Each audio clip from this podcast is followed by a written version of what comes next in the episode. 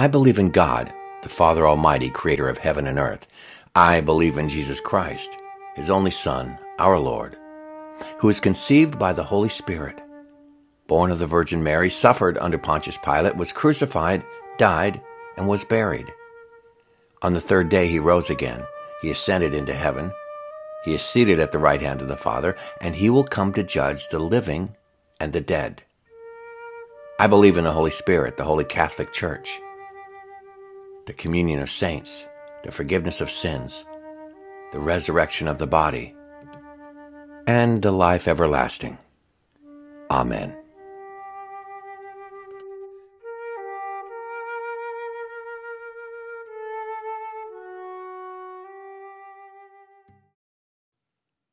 Greetings and salutations in the name of our Lord. Welcome to another episode of Coffee, the Bible, and Page. Today we're going to be finishing up our little chat about the priests and what they did in the holy place. Um, we've talked about the priests and the interaction at the uh, golden lampstand, how that speaks to the work of the Holy Spirit, uh, the giftings and the fire of the Holy Spirit that comes into the believers' lives. We talked about how the priests uh, interacted with each other over at the table of showbread. That's where they fellowshipped and shared bread once a week on the Sabbath. We've talked about also where the priests uh, interacted with the non priests at the brazen altar. So, if you remember correctly, um, if I remember correctly, I said there are basically three arenas of service for the priests to the non believer, to the non priest at the brazen altar, to other priests at the table of showbread. And today we're going to see where the priests minister to God at the altar of incense. Those are our three arenas of service to the non priests, to fellow priests, and to God. And today we're going to look at the altar of incense and what happens there. Now, uh, this has been a really, really, really enjoyable part of the devotional for me. And God has, as He usually does, God has uh, shined His light on an area of my life that needs some work. And that's in the area that we're going to be talking about today. But first of all, before we get to what the altar of incense stands for, let's think about it for a minute. First of all, the priests would burn incense there uh, in morning and the evening. And this altar of incense stands between, at the far end of the holy place, just in front of the curtain that separates the holy place from the Holy of Holies. So the incense would uh, drift into the Holy of Holies, where God's presence dwelled on the mercy seat. Um, but also, it would fill the air up with its fragrance where the priests were hanging out in the holy place. And it's that fragrance at the altar of incense that made the priests smell like God smell. It their it wasn't their service at the lampstand or the service at the table of showbread or even their, their service at the uh, brazen altar that made them stand out as God's emissaries, God God's priests. It was the incense a priest could be walking through after ministering in the holy place, he could walk through the people of Israel and they would be able to smell that fragrance. And that was the only place you'd have that fragrance. It was unmistakable. The priest would smell like he'd been in the presence of God. So, this altar, this incense, It fills up the place where the holy place is and the Holy of Holies. It's a ministry to God. And we'll see why in a second. And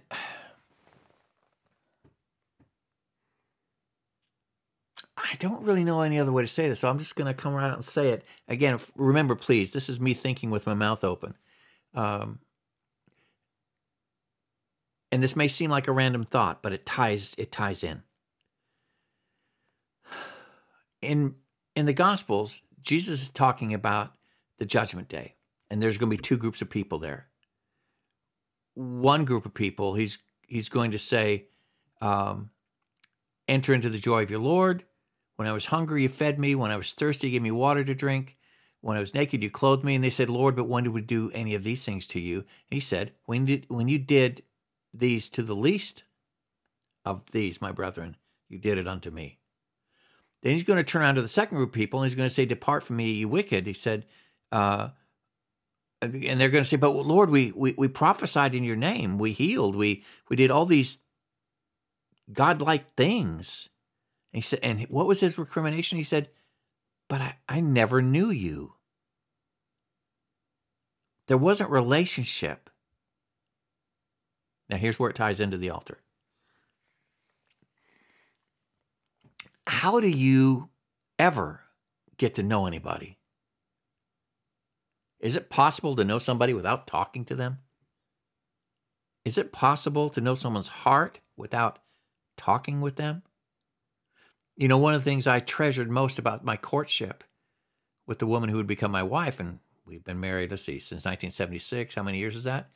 It'll be 47 years this June. One of the things we treasured about our relationship is that we could talk about anything and about everything. The intimacy that grew between my wife and I was based on the fact that we could talk. And that's how we learned to love each other and to fall in love with each other. We talked, there was conversation. If we never talked, there wouldn't be any relationship. And in the times in our marriage, and our marriage hasn't been perfect, my wife would be the first one to tell you that sometimes it's just been really hard.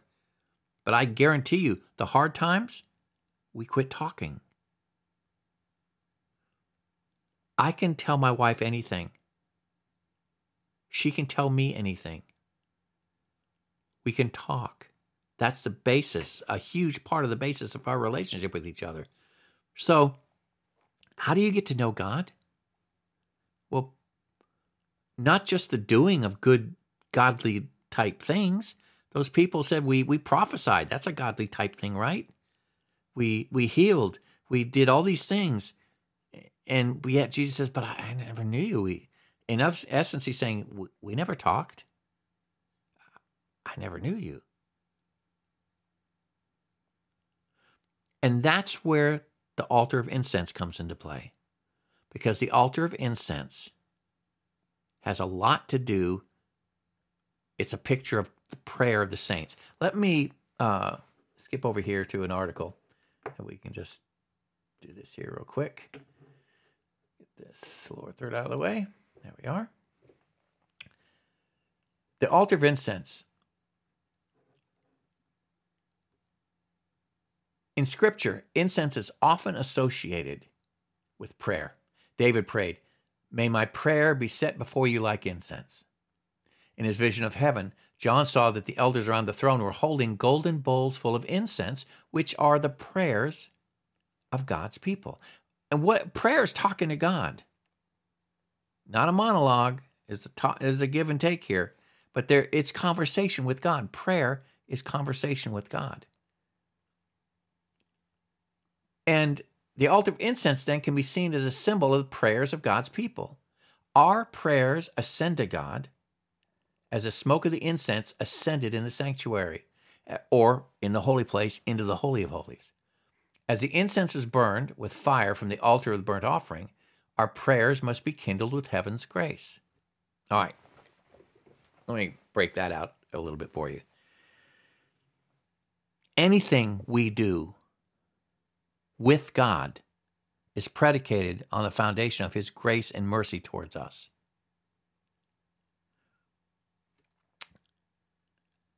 When I was getting my uh, music, my master's degree in music composition, um, it was at a time in my life where I was fascinated by the Mass. And in particular, the Mass as it was developing in the 16th, 17th, 18th century. Um, and the Mass had specific pieces of music dedicated to specific portions of the of the service. And the very first part of the service was a prayer of repentance. It's called the Kyrie. Had two phrases Kyrie eleison, Christos eleison. Lord, have mercy.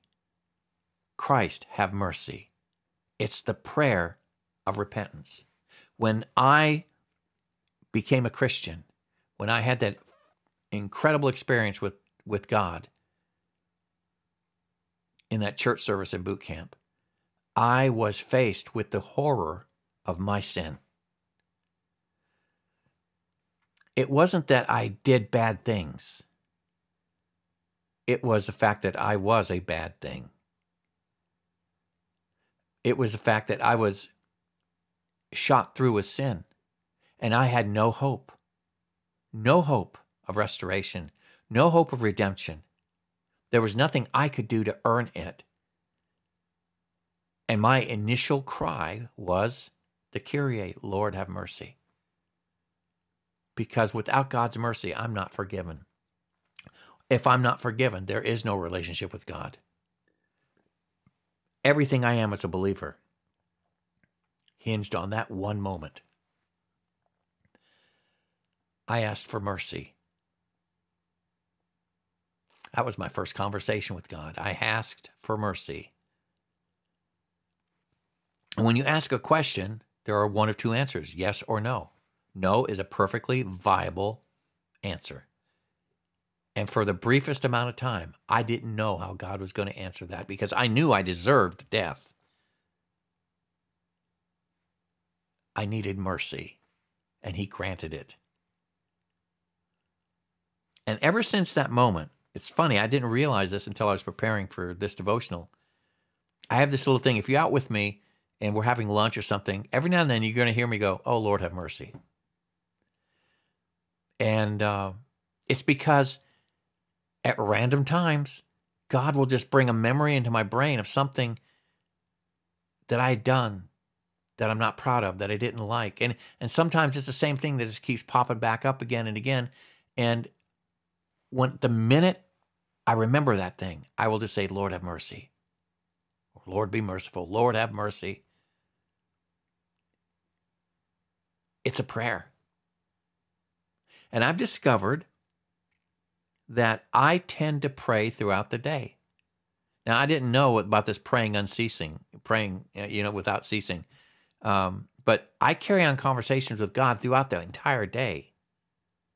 Um, I'll be driving to work, or I'll be coming home, and be a beautiful sunset or sunrise, and I'll just tell God how beautiful it is, how amazing it is. There'll be times when I'll just sit, when I have moments to myself, I'll be overwhelmed with gratefulness for my children and grandchildren. And I'll just take a moment and thank God about this incredible life He's given me.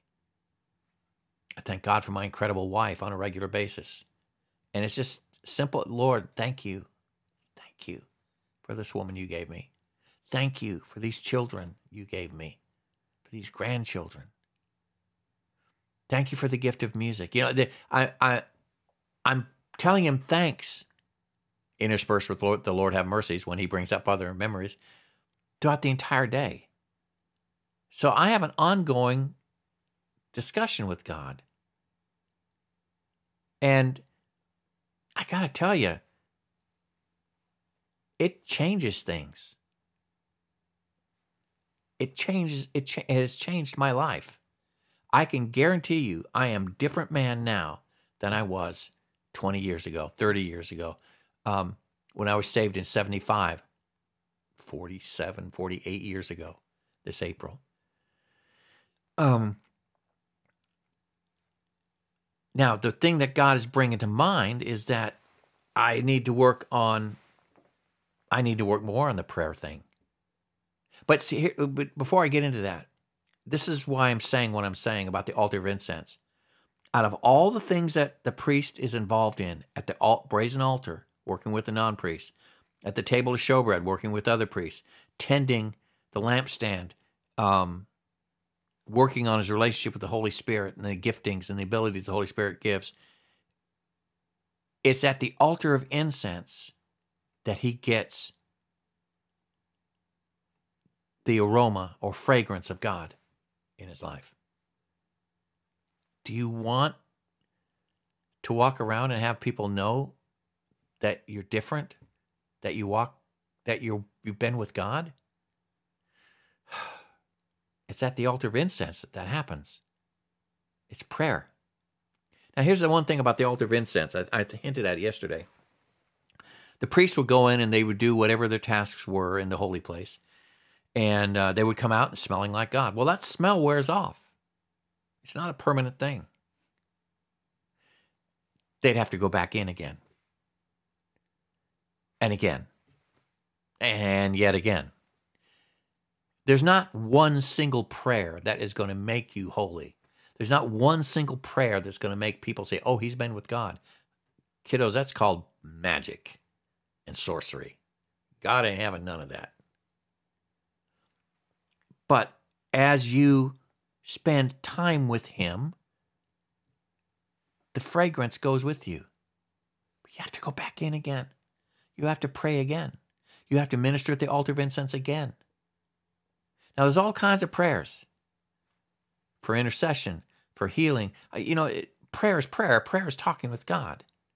Um, I tend to not want to complicate my life by coming up with all these categories of prayers. Um, prayer is prayer. Prayer is talking with God. There are times of intense prayer where you're focused and you set aside a time just for that. Uh, there's some times when our congregation will come together and pray for the students in our community. Or if there's a tragedy, we'll come together as a congregation and pray, or I'll set aside time to pray. But generally speaking, I'm talking with God throughout my day. And when He brings a thought in my mind, I deal with it with Him.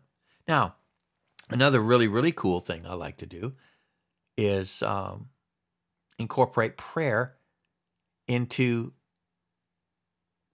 uh, music in my life, right? So let's let me. Uh, I'll give you an example of that. Uh, hopefully, this will come out okay. Uh, let's see here. There's a there's a psalm. It says, "O Lord, our Lord, how majestic is your name in all the earth." Get my coffee cup out of the way. What is man that you're mindful of him, or the Son of Man that you remember him? I'll take I'll take a psalm and I'll turn it into a prayer. So it'll be like a, let's see here, get this over here. All right, get this out out of the way. There we go. There we are.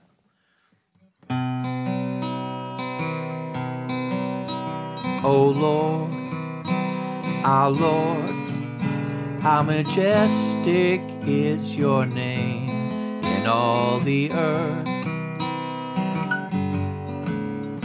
O Lord, our Lord, how majestic is your name in all the earth. What is man that you're mindful of him? What is Son of Man that you remember him? Who am I? Oh Lord. And I'll just take that and just, I'll take that psalm and I'll just kind of make up whatever little melody and I'll sing it and play it, sing it and play it. And it becomes a prayer. And so I've incorporated prayer into almost every aspect of my life. Many of the songs we do in our church are prayers. Um, so the point that I'm trying to make of all the things that the priests in the Old Testament tabernacle are involved in, it's what happens at the altar of incense that impresses the fragrance of God on the priest. And when he leaves the tabernacle, he goes out amongst the people for a short time, he smells like he's been with God. God has been impressing on me that I need to spend some more concentrated time in prayer, like set aside a time for specifically for prayer. I'm I'm praying without ceasing throughout the entire day, like I mentioned, but I, I need to develop the habit of a regular time of prayer. And I'm going to work on that. Uh, but my point in all of this is that of all the things the priest does, it's not his ministering to the non priest that causes people to recognize he's been with God. It's not his ministry with other priests at the table of showbread that causes people to recognize he's been with God. It's being in the presence of the fragrance of the altar of incense, which is prayer, that causes people to say, He's been with God. She's been with God. So I would sh- I would put out in front of you that if you want to smell like God smells, look into this thing called prayer. It is a um, it's necessary. And it's conversation with God. Remember, the thing that Jesus had against those people who said they did all these Christian like things, he said, But I never knew you. It's another way of saying, We never talked. You never came to me. If I just stopped talking to my wife, our marriage would crumble. If I didn't give her any attention, marriage would crumble. And I could go through all the motions of being married, earning the paycheck, paying bills, paying the mortgage, whatever. That isn't what my wife craves. She craves my company. She wants to talk with me. She wants to have a relationship with me. God's no different.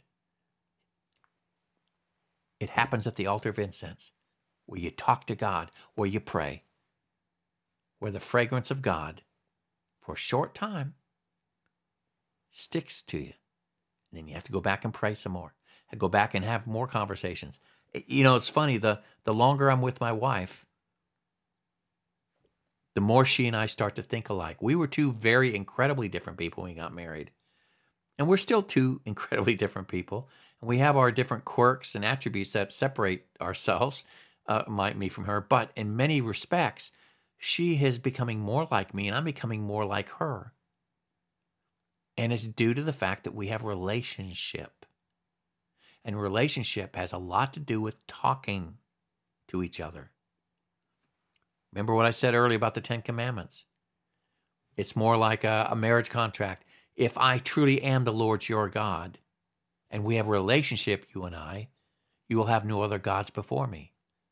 Or I can say it like this If I'm truly the Lord your God, and we talk to each other, we spend time with each other, the natural outcome of that will be you'll have no other gods before me. Does it make sense? All right. Well, that's a good place for me to stop. Uh, here's my coffee on page. Tomorrow we will finish up the book of Exodus. It's going to be exciting. Have a great day. Bye bye.